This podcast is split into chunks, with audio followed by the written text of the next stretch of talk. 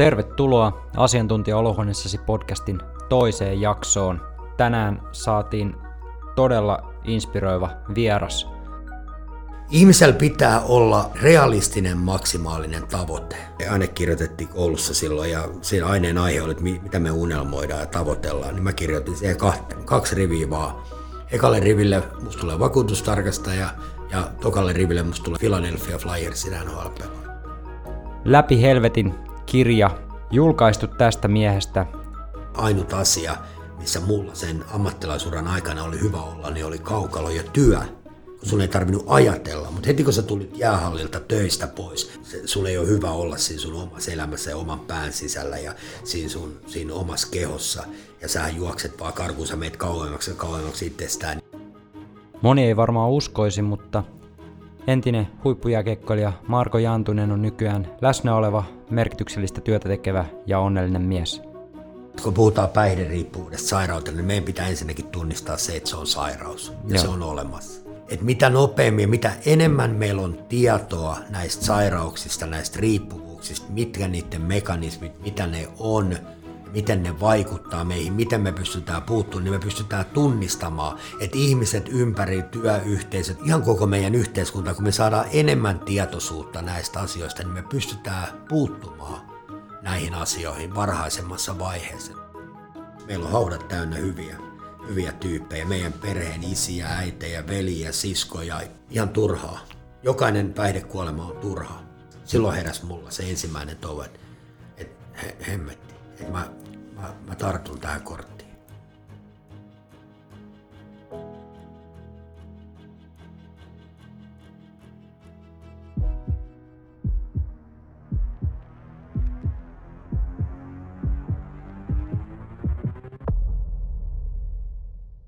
ilo esitellä teille Marko Jantunen, tervetuloa. Joo, kiitos. Kiva olla täällä ja oli mukava ilta ja suoraan jatketaan samalla Ky- höyryillä. Kyllä, vedit yli pari tuntia todella inspiroivaa puhetta ja aika haltioituneena ihmiset kuunteli sun tarinaa. Kyllä mä katsoisin jo kelloa vähän, että joudun jo kyselee siinä paljon kelloa, että se oli yhdeksän jo ja aihe on tietenkin laaja ja ei hyvä fiilis on Eli Marko, jos sä esittelisit itsesi nyt ihmiselle, joka ei vielä tunne sua, niin miten sä esittelisit itsesi? Kuka on Marko Jantunen? Entinen tota, ammattilaisjääkiekkoilija, joka pelasi vähän yli 20 vuotta ammatikseen jääkiekkoa peliura loppu 2010. Tunnetaan myös ää, mun päihdeelämästä, eli mä sairastin tällaisen päihderiippuvuussairauden ja sitä on kirjoitettu paljon. Ja se päättyi sitten onnellisesti kuitenkin, mä päädyin monien mutkien kautta sitten hyvää hyvää tota, ammatilliseen päihdehoitoon tuonne avominen päihde, päihdeklinikalle Riihimäelle. Siitä alkoi mun sitten tällainen uusi matka ja uusi arki ja uusi duuni, mitä mä tänä päivänä teen. Eli mä teen aika laajasti päihdeduunia ja, ja sitten myös tämä, niin kuin tällä, tänään tämä ilta, niin mä luen noin paljon. Sä sanoitkin tosi hienosti, että tämä on nyt, sulla on käynnissä toinen NHL-ura. Pelaat nyt tätä uutta tulemista niin kuin ihan kunnolla ammattilaisena ja isänä ja ihmisenä. Kyllä, joo, mä siinä luennon sen verran, että kun mun, mun oli mahdollisuus NHL-uraa ja tein NHL-sopimuksen, se oli mun unelma, se oli mun tavoite, mä pääsin sinne tavoitteeseen, mutta mä en käyttänyt sitä korttia, sitä unelmaa siellä, siihen se oma työnteko, omat uudet tavoitteen asettelut, mitä mä olin pitkäjänteisesti tehnyt, jätin vähän siitä, siitä, siitä omasta tekemisestä, eikä se riittänyt. Ja nyt tässä uudessa elämässä, mikä on alkanut mulla päihdehoidon myötä, uusi mahdollisuus 14.9.2015, niin silloin mä päätin, että nyt sulla alkaa se todellinen niin kuin, elämän NHL. Ja siinä ottelussa tehdään kaikki 100 prosenttia. Joo, eli lätkäurasta Euroopan mestari, Ruotsin mestari, 1160 ottelua sanoit, runkosarja plus playerit. 120 playoff-ottelua päälle. Joo, ja yli 700 tehopistettä, oliko näin? 760 ja sitten siihen ne playoff-pisteet päälle. Joo, ja mua kiinnosti tosi paljon tuossa sun tarinassa se, että tästä, tätä menestystä ohjas pitkään se yksi tavoite, mitä oli tosi nuoresta niin kuin aamusin iskostettu, että NHL. Kyllä. NHL oli se, se kulmakivi, aluksi unelma, ja kaukainen, tai siis kaukainen haave, unelma, Ja pikkuhiljaa se muuttuu realistisemmaksi. Ekana jääkiekosta tulee rakas harrastus ja pikkuhiljaa harrastuksen myötä siitä tulee ammatti ja pikkuhiljaa sitten sä saat NHL-varauksen ja sitten se pienenä poikana jo koulussa kirjoitettu aine, ne unelmat ja tavoitteet, aine, aine, aine kirjoitettiin koulussa silloin ja siinä aineen aihe oli, että mitä me unelmoidaan ja tavoitellaan, niin mä kirjoitin siihen kaksi riviä, kaksi riviä vaan. Ekalle riville musta tulee vakuutustarkastaja ja tokalle riville musta tulee NHL, 21-vuotiaan Philadelphia Flyersin NHL-pelaaja. Ja sitten kun mä sain sen NHL-varauksen, niin siitä alkoi se, että on mahdollista. Ja sitten lähdettiin toteuttaa tavoitetta, tai lähdettiin tavoittelemaan sit unelmaa, tekee pitkäjänteistä. Se alkoi, mä siirryin Lahdesta silloin kaudelle 92-93 tota, Kuopion kalpaa, niin siitä se alkoi. Se, sitten oli välitavoitteita siinä matkalla, ja maajoukkue oli yksi tärkeä välitavoite, koska silloin tarvi maajoukkuetta – aika pitkälti, että ne pelaajat, jotka pelasivat MM-kisoissa, niin ne, ne sai niitä NHL-sopimuksia. Se oli tietenkin, mulla oli paljon välitavoitteita mennä isompaa seuraa Kuopiosta, eli TPS, IFK tai Jokereihin. Mä pääsin, eli TPS, Saku Koivu Jere Lehtisen kanssa pääsin pelaamaan huippuvuosi yhdessä. Äärettömän tota, rakkaat ja hienot muistot siitä kahden äärettömän huippupelaajan kanssa. Yhden meidän lajihistorian parhaiten pelaajan Vladimir Jursinov, huippuvalmentaja. Venäläinen yksi kautta aikojen parhaita jääkiekkovalmentaja, ihan varmasti.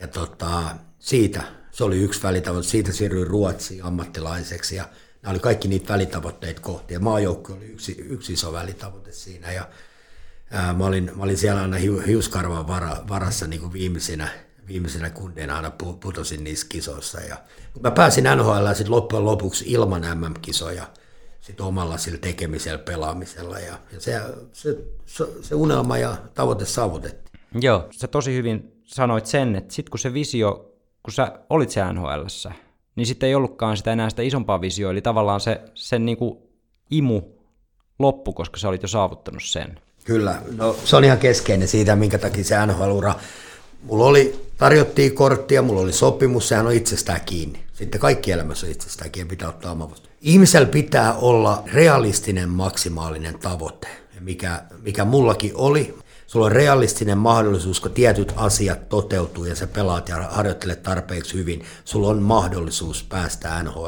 ja saada sop. Ja näin tapahtui, sinne mä pääsin, tosi ilman MM-kisoja, sitten MM-kisat tuli vasta NHL-reissun jälkeen. Matkahan on aina tietenkin hieno ja tärkeä. Pelasin ja olin niissä hetkissä. Training campilla sun pitää pelata ittees joukkueen sisään, mä pelasinkin. Mutta nyt takki tyhjä, pääsit NHL, sait sen unelman, sait sen tavoitteen, sait sen sopimuksen. Niissä hetkissä mulle tuli aivopieroja, kun tuli, tuli blackout. Et siinä hetkessä olisi pitänyt tehdä taas uudet pläänit ja luoda se strategia, uudet tavoitteet, mitä tämä vaatii, miten sä alat kehittää itseäsi kurialaisesti, pitkäjänteisesti. Mä en tehnyt sitä. Se on ammattiurheilijat näin jälkikäteen, niin se oli hemmetin iso virhe. Mä olin kaksi ekaa kuukautta sisällä, ylhäällä NHL, kaksi, kolme ottelua. Sitten se viimeinen ottelu mulla oli Montrealissa, tota, Montreal Kennedysiin vastaan, Saku, Saku Koivu vastaan, ja sitten mut lähetettiin farmiin sen matsin jälkeen.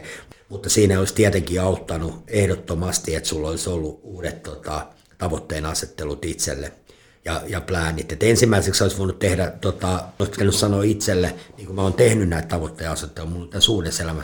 Ensimmäinen päätös sanoi, että tapahtuu no matter what, tapahtuu tänä vuonna, niin mä pelaan täällä farmissa tai NHL. Se olisi ollut henkinen päätös. Ei mitään vaikka sä pelaat farmissa koko kauden tai kaksi kuukautta sieltä tai mitä tahansa, mikä ei heiluta sitä, että ensimmäinen kausi pelataan joka tapauksesta alusta loppuun, tapahtuu mitä tahansa. Nämä on ihan tällaisia perusasioita, mitä pitäisi tehdä.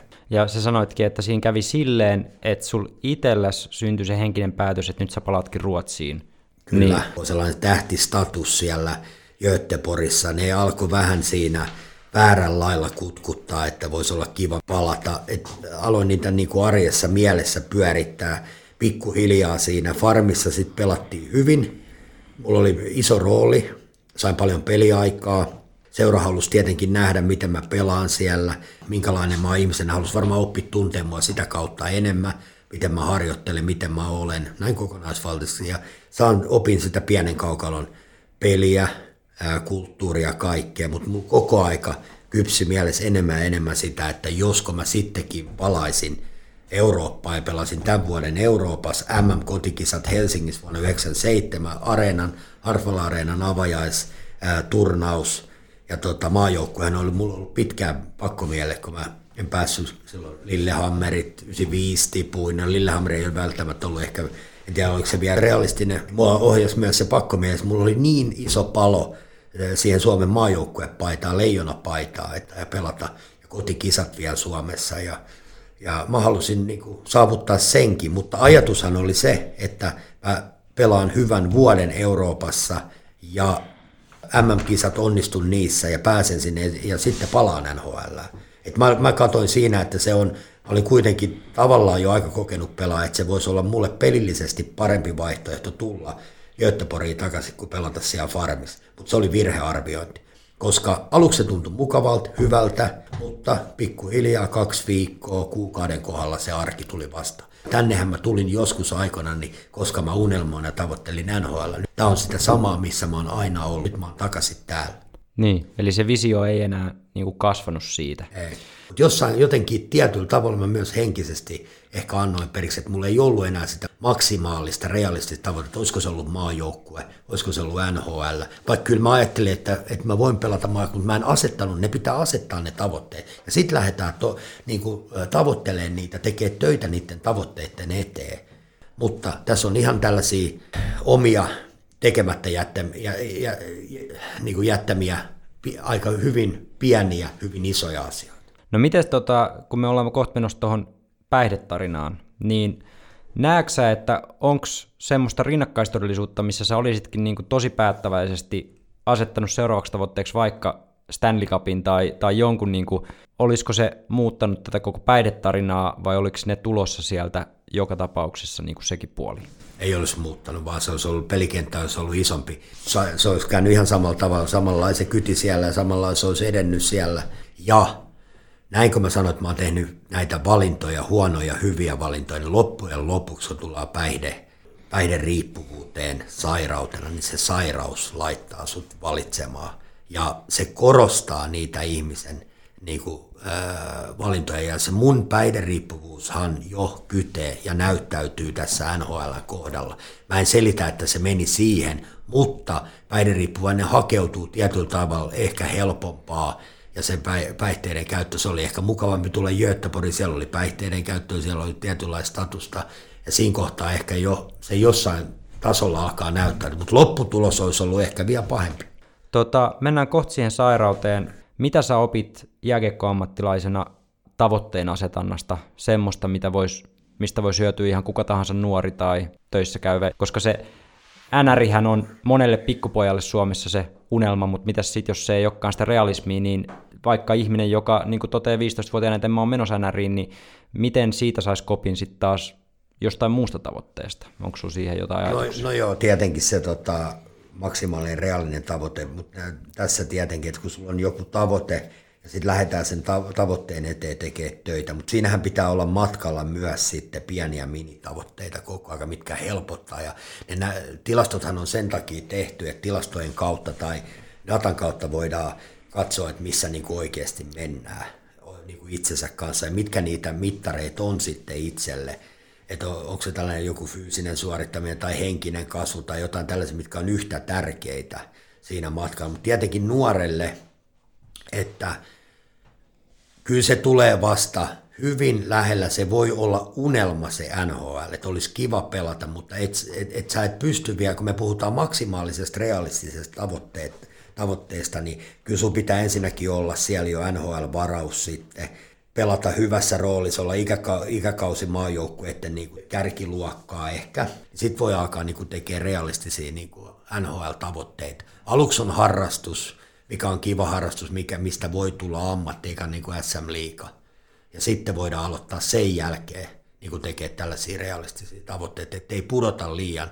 Et, et jos sulla on joku tavoite ja sä et pääse siihen tavoitteeseen, niin siihen kannattaa, kyllä se kannattaa, ainakin ne on, kannattaa käsitellä. Mm. Kannattaa käsitellä ja sitten katsoa, että et miten mä voisin tästä jatkaa eteenpäin. Kyllä ne kannattaa itsensä kanssa yleensä aina työskennellä nämä jutut. Luopumiset ja, ja tavoitteet ja purkaa ne ja sitten luoda ehkä uusi ja tehdä nopeasti uusi toimintamalli. Joo, sulla oli nämä pettymykset.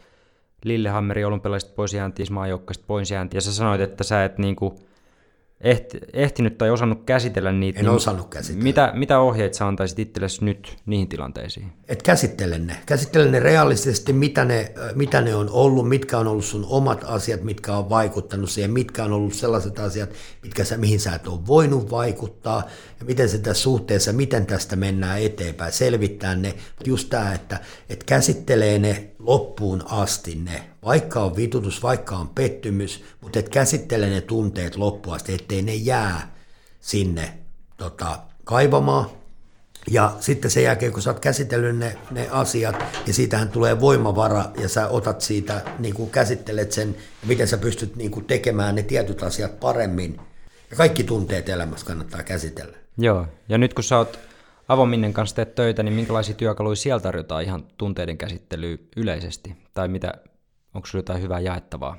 No Avominnen klinikoilla, kun meillä on, meillä on hyvä päihde, päihdehoito ja sitten meillä on hyvät läheishoidot, että enemmän niissä läheishoidossa tullaan vielä sitten näihin tunne, tunnetyökaluihin ja näihin el- elämänvalmistoihin, mennään lapsuuteen ja näihin tunnesäätelytaitoihin, kaikkiin näihin annetaan, mutta totta kai meillä on niin työkaluja elämää, justiin tulee tota, hyviä, hyviä tilanteenratkaisumalleja. Ohjelma, missä me eletään, 12 askeleen ammatillinen hoitofilosofia, niin se on silloin miljoonat ihmiset tota, esimerkiksi raitistunut, mutta sitä, sitä ohjelmaa käytetään myös työelämässä ja elämässä yleensä. Ja, ja, ja se, se, on kyllä erittäin hyvä, että siinä ohjelmassa mä elän. Mä, on, mä käytän kyllä sitä meidän ohjelmaani ihan koko, niin kuin mun jokapäiväisessä elämässä. Ja se toimii hyvin. Ja siinä on tosi paljon työkaluja, siis todella, todella paljon laajasti eri tilanteisiin, eri asioihin, niin kuin ratkaisumalleja ja Eli ja... nimenomaan elämäntaitoja. Eli sanoisitko just, että silloin jääkiekkoilijana, kun sä tavoitit NHL, niin sulla oli aika hyvät työkalut, miten elää elämää. Että sä heräsit aamuisin, menit treeneihin, sulla oli hyvä tiimi.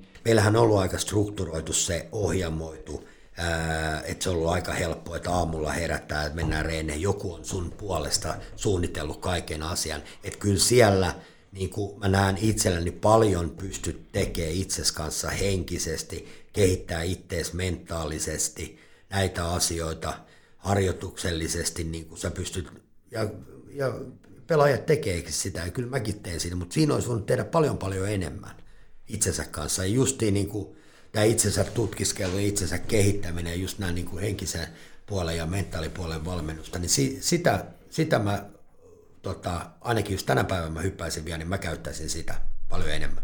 Joo, lopussa vielä vähän puhutaan näistä työkaluista lisää, mutta sulkeakseen tämä lätkäosuus tästä näin, niin mä kirjoitin ylös, että sun yksi iso oppiläksy sun lätkäurasta oli, että älä ikinä luovuta. Ja sehän on ihan perusoppi varmaan niin kuin meille kaikille että se on mun iso työkalu tänä päivänä, kun mä sanon, että myös päihderiippuvainen mun elämässä jäi monesti paljon asioita jäi kesken puolitien. No NHL oli yksi asia, mutta on myös paljon asioita, mitä jään.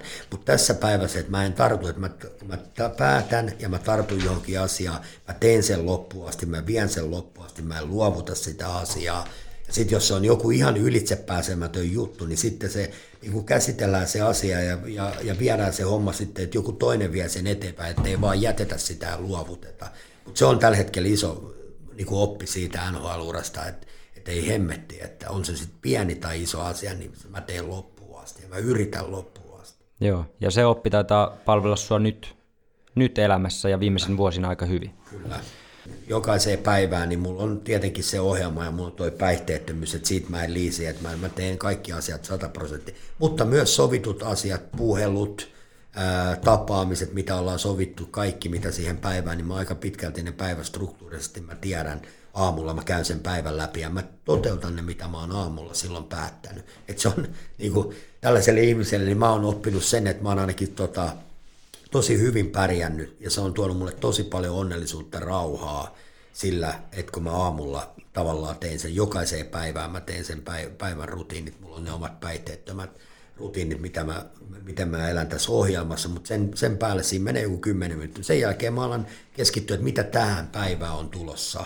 mitä, mit, mitä, mitä työasioita, mitä, mitä niissä, mä käyn ne nopeasti niin kuin mentaalisen puolen läpi. Niin kuin tänäänkin esimerkiksi mulla oli aamupäivä tuossa, mulla oli pari työpuhelua, mä sitten niiden omia rutiineja jälkeen mä mietin, että tässä on vielä koira tulos, sitten mulla on kaksi työpuhelua, mitkä työpuhelut, ja sen jälkeen mä alan niin kuin rauhassa keskittyä tähän päivään ja iltaan, mikä on sitten täällä hoissa täällä Helsingissä, ja keskityn siihen luentoon ja, ja yritän olla läsnä ja antaa parasta siihen. Si- mitä muuta ei siihen päivään ole sellaista, mitä mun tarvii tehdä. Et siinä, siinä. Ja sitten jos tulee jotain yllättävää, uutta, tai jotain asioita, niin mä tiedän, että mun ei tarvitse tehdä niitä tähän päivään, mutta nämä asiat mun pitää tehdä. Joo, eli priorisointikyky myöskin. Priorisointi. Et, et niin kuin on läsnä sen asian kanssa, mitä tekee. Kyllä, ja se, toi, on, toi on tosi hyvä asia, että mä pyrin olemaan tänä päivänä niin kuin kaikissa tilanteissa niin, niin hyvin läsnä, kun mä, mä oon. Et siinä on tietenkin aina kehittymistä ja kehittää itteensä, mutta pyrkisi olemaan siinä tilanteessa läsnä, että pystyisi ainakin niin kuin kuuntelemaan ja siitä saa itse silloin paljon enemmän. Että et läsnäolo ja, ja tota, niin kuin tilanteessa kuin tilanteessa. Sen, sen saa niin kuin ison voiton päihteettömyydellä, kun esimerkiksi jos otetaan juhlallisuuksia, juhlatilaisuuksia, niin, niin mä tiedän, että mä pystyn olemaan sataprosenttisesti läsnä ja nauttia siitä juhlasta, nauttia niistä ihmisistä, keskustella niistä jutuista. Sitten mä voin niin kuin poistua, että se on niin kuin mieletön voitto myös niin kuin siltä kantilta. Joo, ja sehän vaatii monissa piireissä kanttia myöskin, että sä pystyt tekemään toisenlaisen valinnan esimerkiksi juhlatilanteissa. Juhlallisuuksien niin kuin se ä, asiapitoinen ohjelma on aika painottu sinne alkupäähän. Ja silloin just kaikki keskustelut ihmiset on vielä, ne on, ne on tosi siistejä ja makeet. Mäkin tykkään olla ja paljon, me ollaan maajoukkueen kanssa jossain Minskissä, mä tykkään olla kundien kanssa ja läsnä. Ja, mutta mulla on, mä poistunut aika pitkään sitten, kun tie, tie, tietty, tietyt asiat alkaa ja, ja noin, niin mulla on silloin tota, ihan hyvä, mä lähden nukkumaan yleensä silloin. Tuo oli hyvä. Tuosta tota, läsnäolosta vielä lyhyt kysymys, että koiko olevasi yhtä, yhtä läsnä kaikessa tekemisessä, treenaamisessa jääkiekkoilijana kuin mitä sä oot nyt, vai onko se taito kehittynyt? on kehittynyt.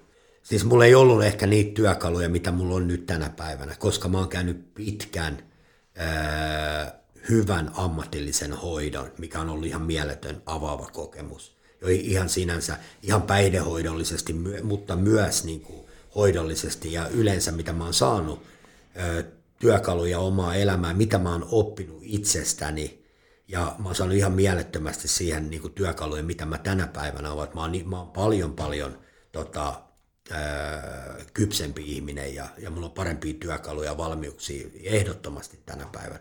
Ei, ei, ei sen, että mä oon kokenut ja elänyt nämä päihde- ja ammattilaisuudet, vaan että mä oon saanut ammatillista hoitoa, ohjausta, työkaluja, plus mä oon itse tehnyt töitä ja, ja, ja sitten alkanut käyttää niitä, niitä tota, opittuja uusia asioita. Meillä on 12 askeleen ammatillinen hoito, hoitofilosofia, mikä on siellä pohjana, mikä perustuu sitten sairauskäsitykseen tietenkin noista riippuvuuksista, mutta sitten me opetetaan ihminen elämään siinä 12 askeleen ohjaamassa ja siinä mä elän joka päivä. Opin lisää koko aika uutta, koko aika avautuu lisää enemmän ja enemmän ja ihminen kun tutkii, niin saa lisää ja se on mielettömän upea, ihan mielenkiintoinen matka menossa tässä. Yksi tärkein asia on, että mä en kyllä loppujen lopuksi ihan täysin myös tuntenut itseeni. Enkä mä ikinä ollut työkalui pysähtyä, pysäyttää, tutustua siihen tärkeimpään kumppaniin, mikä olet sinä itse. Mä en, että mä oon vasta saanut nyt päihdehoidon myötä ja siellä, niin mä, oon, mä, mä kyllä tunnen tänä päivänä, kuka mä oon ja mitä mä haluan. Mä kuulen oman ääneni ja mä, mulla on työkaluja myös pysähtyä, vaikka kesken päivää jossain ruuhkas, jos on asioita, niin mulla on sellaisia työkaluja, mitkä on ihan mielettömän upeita. On se mikä tahansa äh, ihminen lähtee siis hakemaan vaikka keneltä tahansa ammattilaisen, että sieltä parhaimmillaan sä saat just niitä näitä tällaisia työkaluja. Toi on tosi mielenkiintoinen aihe, eli minkälaista oli olla sen Markon pään sisällä, joka pelasi lätkää huipputasolla ja käytti päihteitä versus sen Markon pään sisällä, joka on nyt? No nyt siinä on, siellä on rauha ja siellä ei, siellä ei ole tuhansia asioita, siellä ei ole kaos. Ja mä tunnen itseni ja tota, ainut asia, missä mulla sen ammattilaisuran aikana oli hyvä olla, niin oli kaukalo ja työ kun sun ei tarvinnut ajatella, mutta heti kun sä tulit jäähallilta töistä pois, se, sun ei ole hyvä olla siinä sun omassa elämässä ja oman pään sisällä ja siinä sun siinä omassa kehossa. Ja sä juokset vaan karkuun, sä meet kauemmaksi ja kauemmaksi itsestään. Niin nyt on ihana siinä mielessä, että, tota, että siellä on rauha.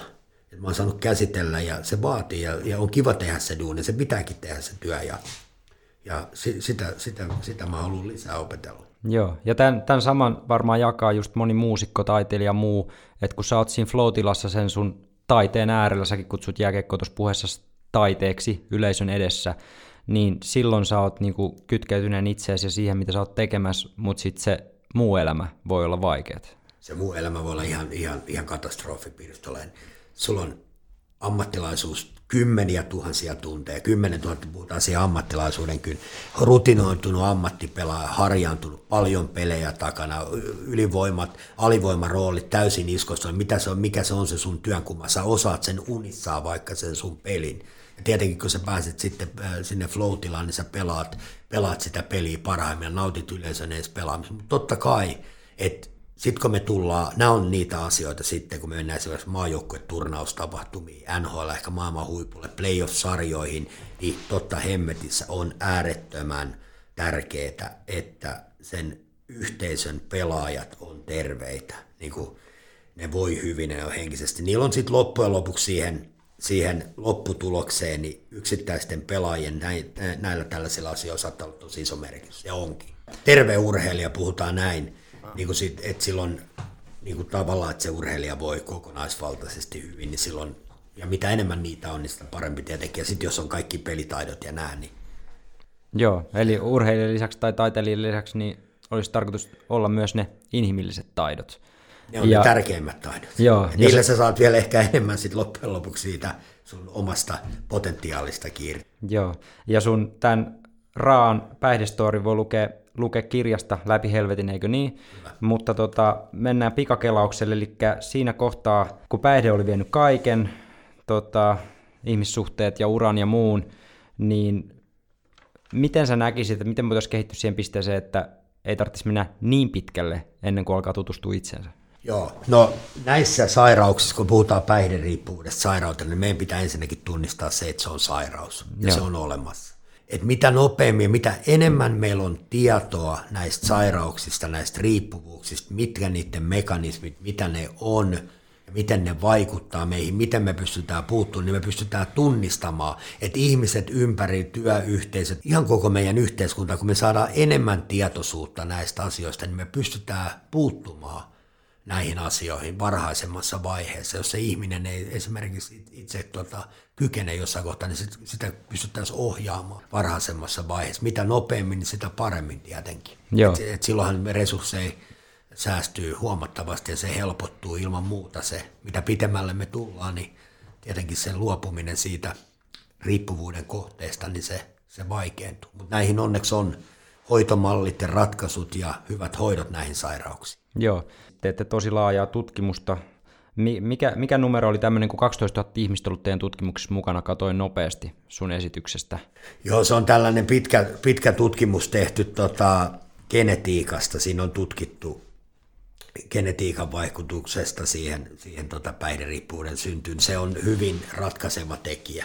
Se geenin tutkimus menee eteenpäin koko ajan, sitä oli tutkittu siinä. Siinä oli muutamia näitä geeni, mutaatiopoikkeuksia. Joo, niin mä kirjoitin näitä ylös, että päihteitä käyttävistä teidän mukaan noin 10 prosenttia sairastuu riippuvuuteen, ja että esimerkiksi tämmöisessä koukkuun jäämisessä, vaikka alkoholin kohdalla, niin voi olla kyse tämmöisestä, että GABRA2-geenin mutaatiojohdosta alkoholin vaikutus aivoissa on voimakkaampaa, jolloin tunneperäisen koukkuun jääminen syntyy nopeammin. Eli... Välittömästi. Se, se on niin päihteen vaikutus siinä voi, niin kuin, että siinä oli alkoholi, mutta päihteen vaikutus. Se tarkoittaa sitä, että se, me koetaan, meillä on ehdollistunut hermosto jo valmiiksi ottaa sitä etanolia sinne kuulumaan, tai päihdettä, se ihan kuin se aine tulisiko kotiin. Et noin 65 prosenttia, 65 prosentilla meidän potilaan, Savuminen päihdeklinikolla on hoidettu vuodesta, perustamisvuodesta 2005, niin noin 2000 potilasta läheiset siinä mukaan lukee, että meillä on aika paljon dataa jo ja, ja tota, hoidettuja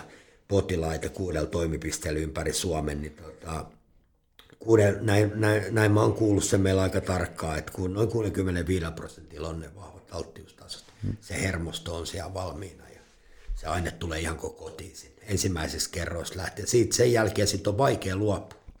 Joo, ja kun sä sanoit just, että tämä riippuvuuden alkuvaihe on aika hauskaa huoletonta, eikä siinä todellakaan ajattelisi, että siinä käy niin kuin käy, niin tota, mitä se tarkoitti, kun sanoit tuossa luennolla, että sun reseptorit merkkasivat vaan positiivisen kokemuksen siitä päihteiden käytöstä siinä alussa? No siis mehän, mehän, meidän mieli ja meidän tota, tapa toimia asiat, mitä me tehdään, niin monestihan me haluttaisiin vaan ö, niin positiivisia asioita kaikista ja hyviä asioita.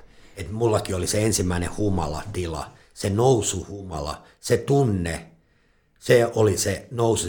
Et mä en ollut mitään kokenut sellaista, että se oli valtavan, äh, valtavan tota, voimakas kokemus. Kaksi-kolme tuntia, sellainen positiivinen, että oot vähän enemmän kuin itse, vähän se muuttuu se persoona, se, se tunne, minkä se tuo sieltä. Mutta se loppu, tosi humalaa, oksennusreaktio tulee ja sammumisreaktio, mun ensimmäinen känni. Mutta mitä, mitä seuraavan päivän, kun sä aloit miettiä vaan, niin sä muistat vaan sen hyvän fiiliksen, että ei vitsi, siisti nousu tuli tästä, mutta sä unohat ne, ne negatiiviset. Et siinähän, jos me katsotaan jo ihan realistisesti, niin se oli aika huono kokemus, mutta siitä tuli valtava positiivinen kokemus. Joo, ja ihan niin kuin henkilökohtaisesti, kun kuuntelin sun spiikki, niin ihmettelin sitä, että niin kuin pystyy pelaa huipputasolla ja palautua tarpeeksi ja samalla käyttää päihteitä, niin, niin onko sun keho jotenkin erityisen, niin kuin, pystyisikö kuka tahansa siihen? Ei, enkä mäkään ole palautunut siitä, se on ihan, re, se on niin kuin ihan mulla oli rutiini, mulla oli tietty rooli, mä olin ammattilainen, mä pystyin niissä hetkissä, kun mä en ollut ihan fyysisesti, henkisesti.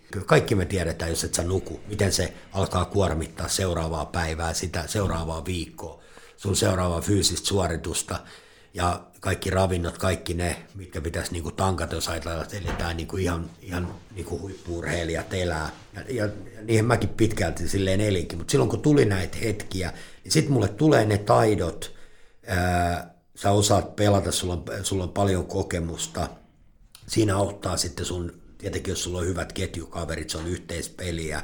Se oli tosi raskasta, en suosittele kenellekään. Jos ajatellaan, että sä et ole nukkunut, sä oot käyttänyt päihteitä, sun pitää tehdä fyysistä suoritusta, esimerkiksi maanantaina reenata kaksi kertaa jäällä oheisharjoitukset, kaikki siihen päälle, niin kyllä se on aika, aika huhhuh. Ei siinä ole mitään järkeä. Kuulostaa aika kovalta.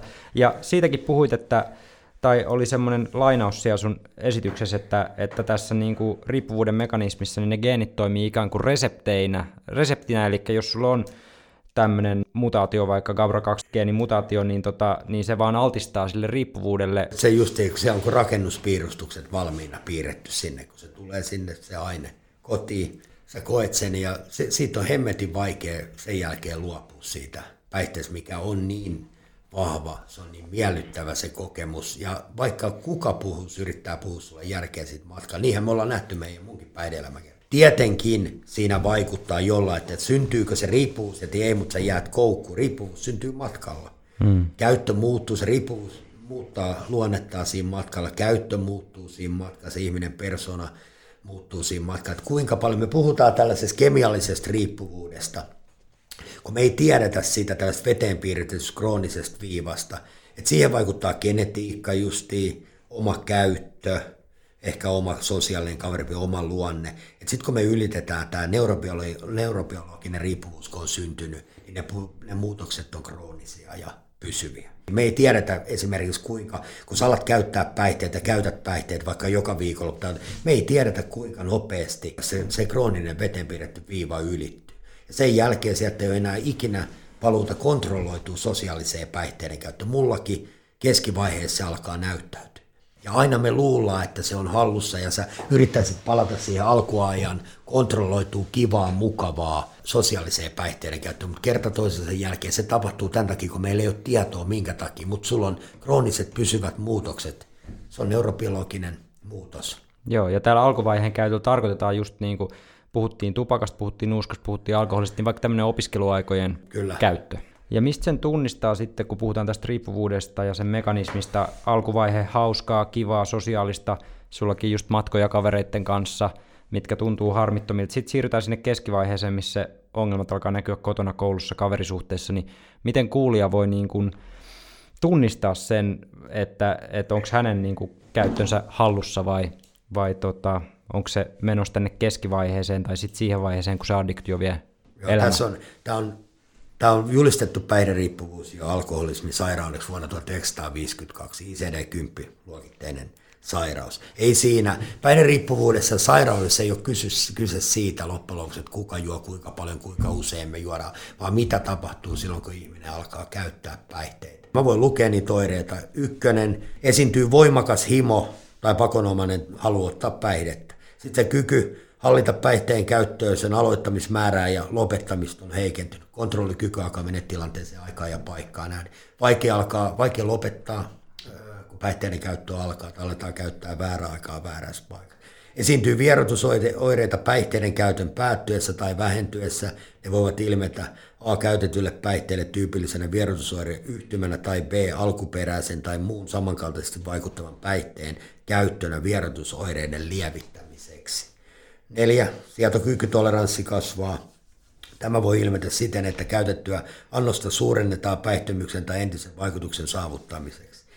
Entinen annos tuottaa selvästi heikomman vaikutuksen käytön jatkuessa. Vitonen on, käyttö muodostuu elämän keskeiseksi asiaksi. Tämä voi ilmetä muista merkittävistä kiinnostuksen kohteista tai tyydytyksen lähteestä luopumisena joko osittain tai kokonaan.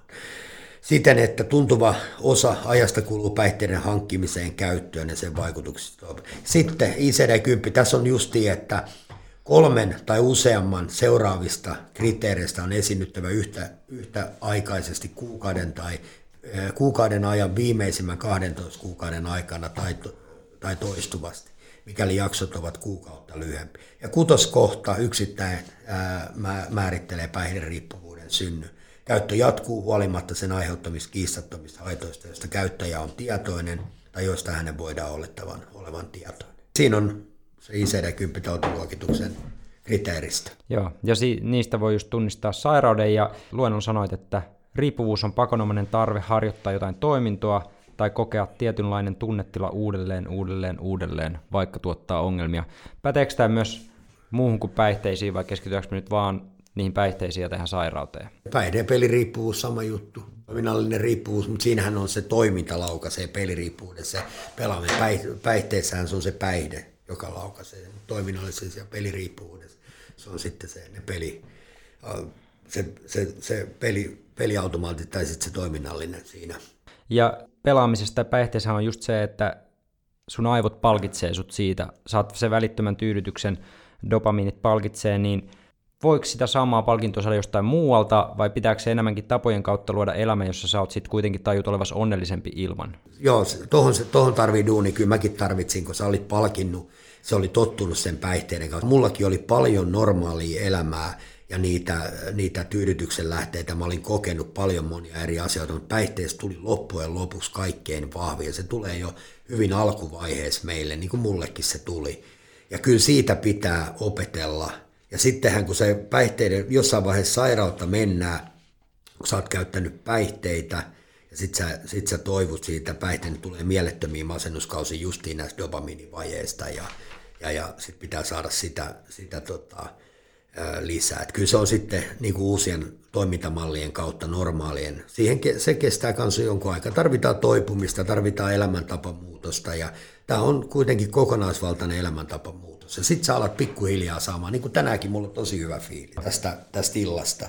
Ja se on, se on niin kuin palkinnut tosi paljon.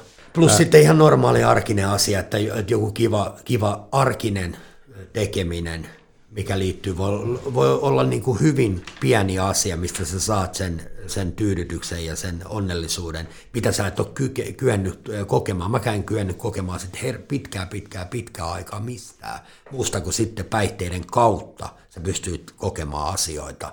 Mutta et mitään niin kuin ilman sitä päihdettä. Päihteiden kautta teit asioita, mutta nyt kun on saanut poistumaan sen, niin pystyy jo niin kuin tuntemaan onnellisuutta hyvin arkisesti, niin siihen mihin se perustuu se tämä niin kuin juttu. Eli aivot palkitsee jostain, mikä on oikeasti hyvä. Ei, niin, kyllä. Tota, muistaaksä, kuinka kauan siinä meni, mikä oli ensimmäinen kerta tota, päihteiden lopettamisen jälkeen, kun sä tunnit, tunsit onnellisuutta? Kyllä se tulee, se onnellisuus tulee jo siitä. Mulla tuli hyvin nopeasti heti hoidon alkuvaiheessa onnellisuus siitä, että Juman kautta mä oon päässyt hyvää hoitoa että täällä oikeasti autetaan, mä saan työkaluja, sä pääset tekemään töitä. Ja se, se oli niin kuin tosi palkitseva.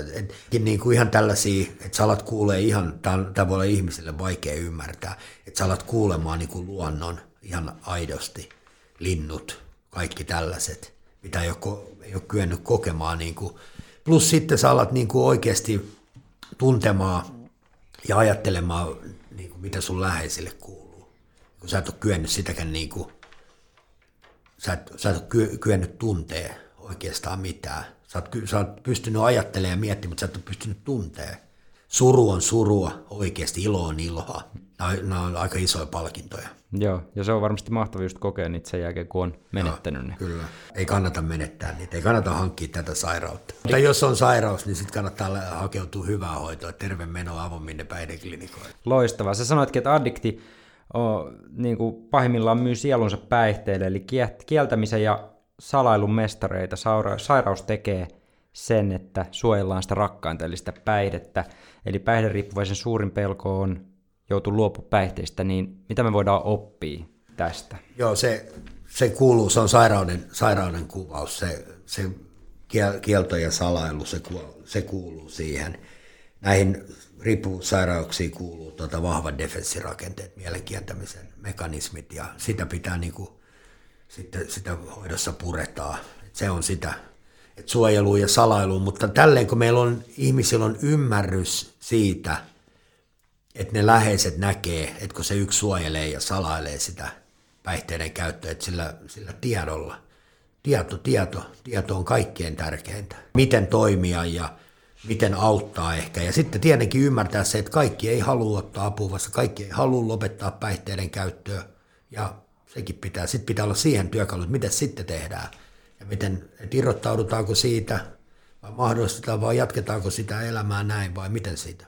Ja tuosta tota, päästäänkin siihen, että sä sanoit, että sulla oli niitä epäonnistuneita hoitoyrityksiä, mutta sitten avominnella sulle sanottiin, että sulla on mahdollisuus, riittää kun teet oman osan, ja se oli niinku taikasanat sulle. Joo, no ei ollut hoitoyrityksiä, tämä oli ensimmäinen hoitopaikka, minne mä, minne mä sitten pääsin, ja mulla oli se onni siinä, että mulla oli ihminen, joka ymmärsi, mistä on kysymys.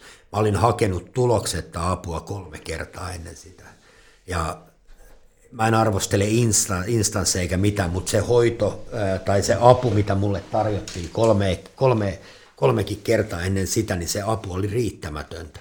Mä en missään koko matkan aikana, en nuoruudessa, en työelämässä, en kolme kertaa mä kävin, kävin klinikalla hakemassa tota, apua. Mä en kuullut missään ikinä, että puhuttiin sairaudesta ja mitä nämä asiat on. Ja se oli mielettömän vapauttava tilanne kuulla – että sä oot sairas ja nämä on sairauksia ja näihin on hyvät hoidot ja ihmisellä on kaikilla on mahdollisuus toipua, kun tekee oman osuutensa. Silloin heräs mulla se ensimmäinen toive, että, että he, hemmetti, että mä, mä, mä tartun tähän korttiin.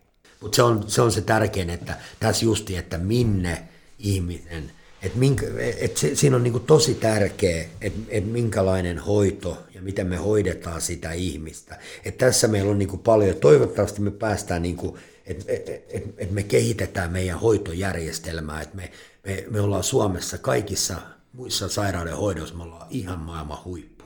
Ja tässäkin mä, mä, mä, mä toivon ja mä haluan, että me suomalaiset, me halutaan kehittyä ja kehittää meidän painehoitojärjestelmä samalle tasolle kuin muu terveydenhoito. Joo. Tässä me ollaan vielä vähän niin kuin lapsen kengissä, ollaan vähän, vähän niin kuin tota, takamatkalla aika paljonkin pahasti. Tämän, tämän takia mullakin oli ne, eri, ne, ne hoito, tai siis ne, mihin mua on ohjattu, ne paikat, missä mua on yritetty auttaa, niin ne on ollut riittämättömiä ne hoidot. Ne loppujen lopuksi päättyy sitten ennenaikaiseen kuolemaan.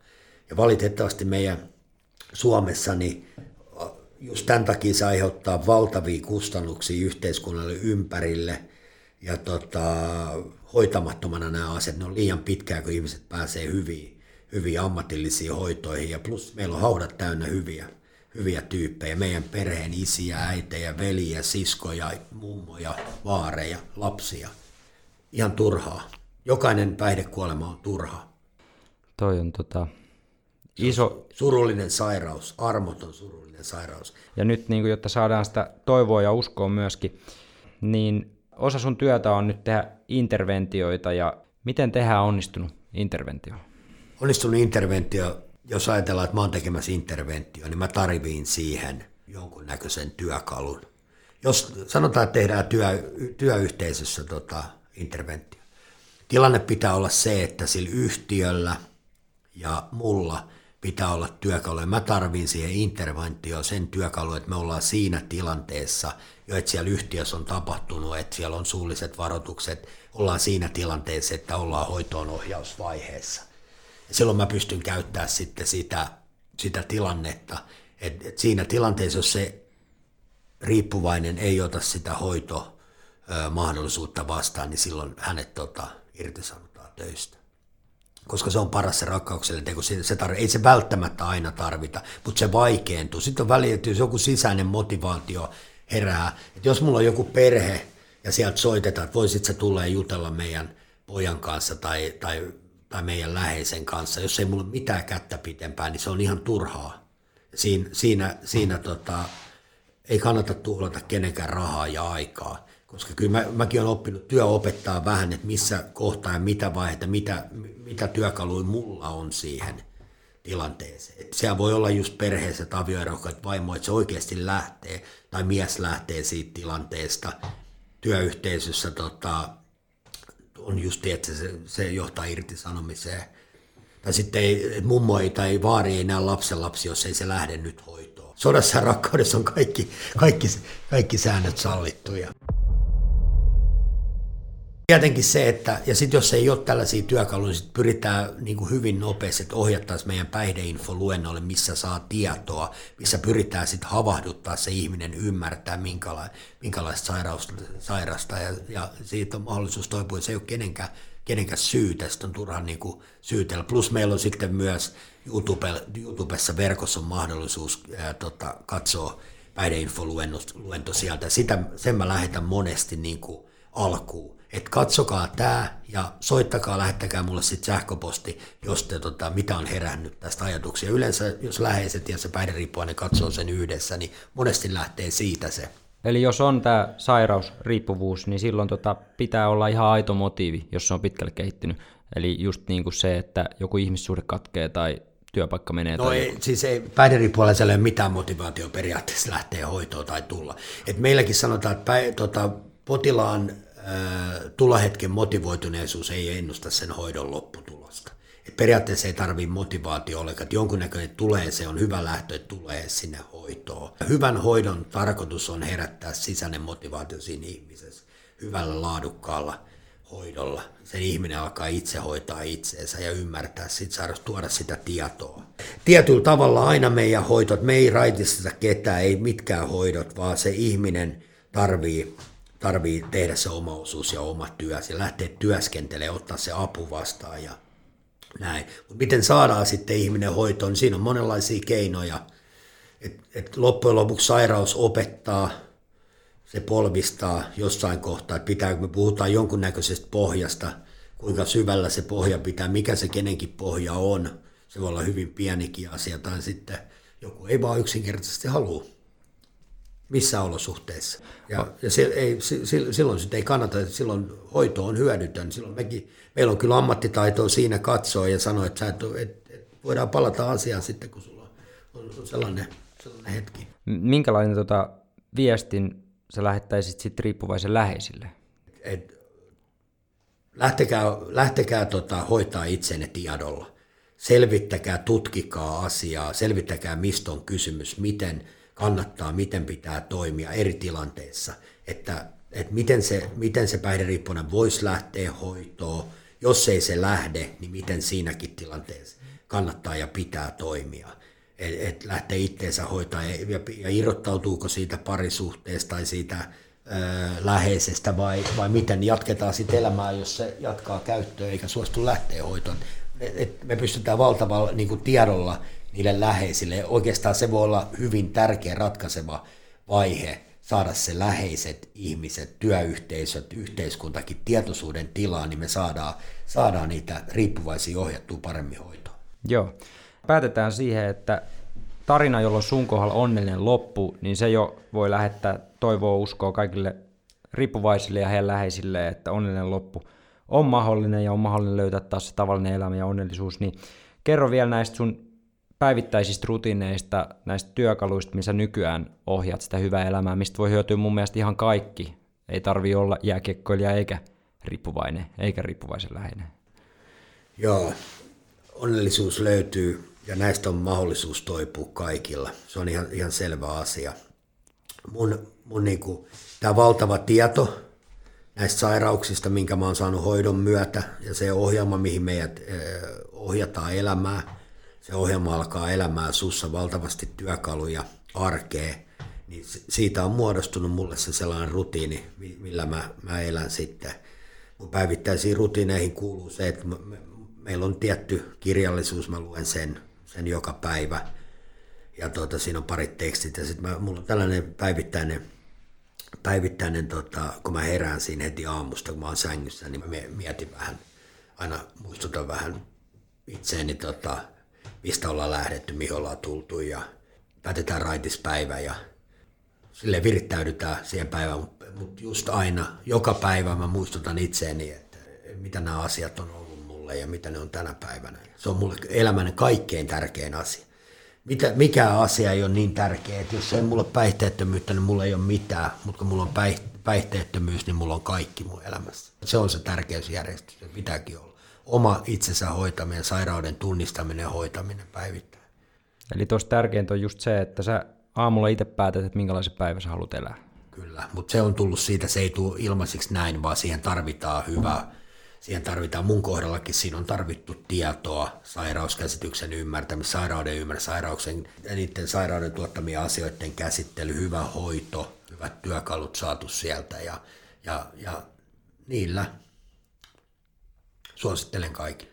Nyt mä en ihan sanatarkasti saanut, saanut mutta yksi hyvä lause, mikä sä luit sieltä teidän just työkaluista. Mennyttä en voi muuttaa, huominen on vain lupaus, mutta tätä hetkeä, tätä päivää pystyy elämään. Niin... Ja, se ihan hyvä, suotakoon millä tyyneyttä hyväksyä asiat, joita ei voi muuttaa, rohkeutta muuttaa, mitä voi, ja viisautta erottaa nämä toimit toisista. Eli mennyt elämä, päihdeelämä, miten se meni, se ja sitten rohkeutta muuttaa, mitä voin, eli tämä nykyinen elämä ja päihteetön elämä, ja, ja viisautta erottaa nämä kaksi elämää toisistaan. Ja, ja sitten lopuksi sanoit, että nyt sä koet, että sä elät arvojes mukaan, niin mitkä on Marko Jantusen arvot elämässä? Arvot on tietenkin se, että kun me puhutaan, että elät niin kuin opetat, että meillä, meillä tietenkin se, mulla on se ykkösarvo on päihteettömyys ja päihteetön elämä. Se on, se on se arvo, millä me myös tehdään töitä.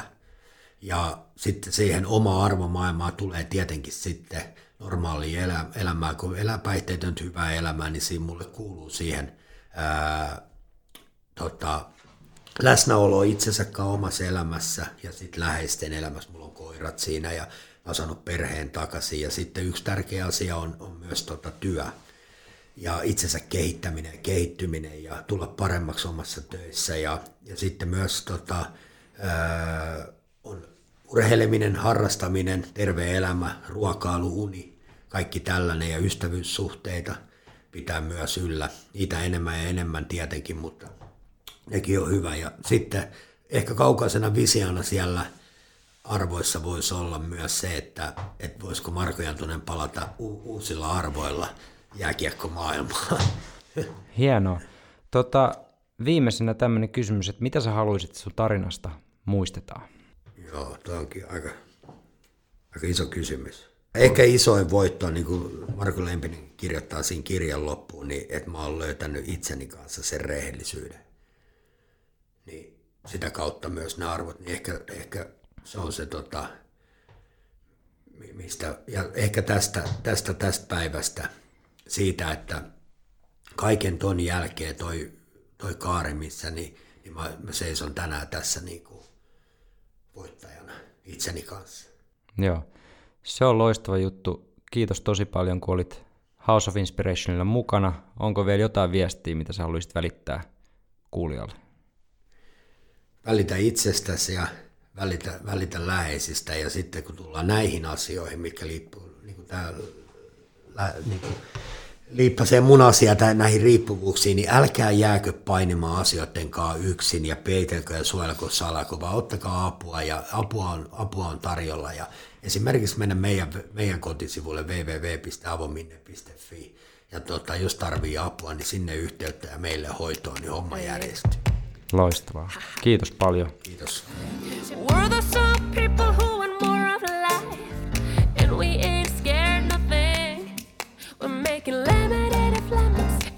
So good Or any fruit of life will bring I'm doing this my style And I'ma do it right We aim high.